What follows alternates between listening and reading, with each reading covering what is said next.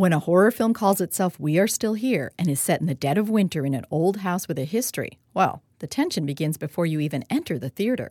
That's just one of the smart things this film does. It sets you up with a promise and then teases you with sly hints. It has been 30 years since we've had fresh souls in the Dagmar house.